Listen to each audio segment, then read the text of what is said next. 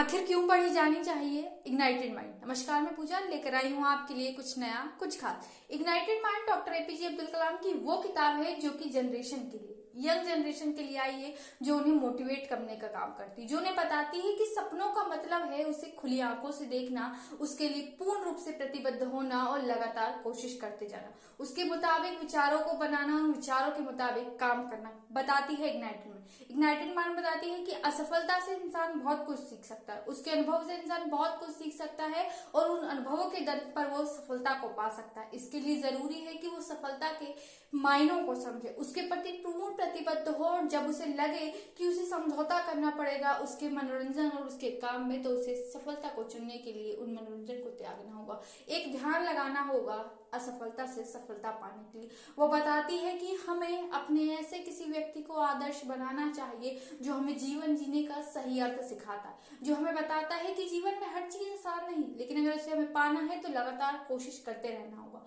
आगे बढ़ते रहना होगा कुछ बेहतर पाने के लिए। आगे बढ़ते रहना होगा। इग्नाइटेड माइंड जब हम पढ़ते हैं तो चीज़ों को समझते हैं। हम समझते हैं ज्ञान क्या है, अनुभव क्या है। हम समझते हैं कि सबसे बड़ी किसी इंसान की कमज़ोरी ये नहीं है कि वो गरीब। सबसे बड़ी कमज़ोरी है कि वो सपने नहीं देख रहा। उनके लिए कोई काम नहीं कर रहा। इसलिए इग्नाइटेड माइंड पढ़कर एक इंसान जान सकता है। सपनों की अहमियत असफलता से सफलता पाने का मार्ग समझ सकता है। आदर्श व्यक्ति आखिर होता है, कौन समझ सकता है जीवन में कुछ करना है तो क्या सही और क्या गलत है? धन्यवाद।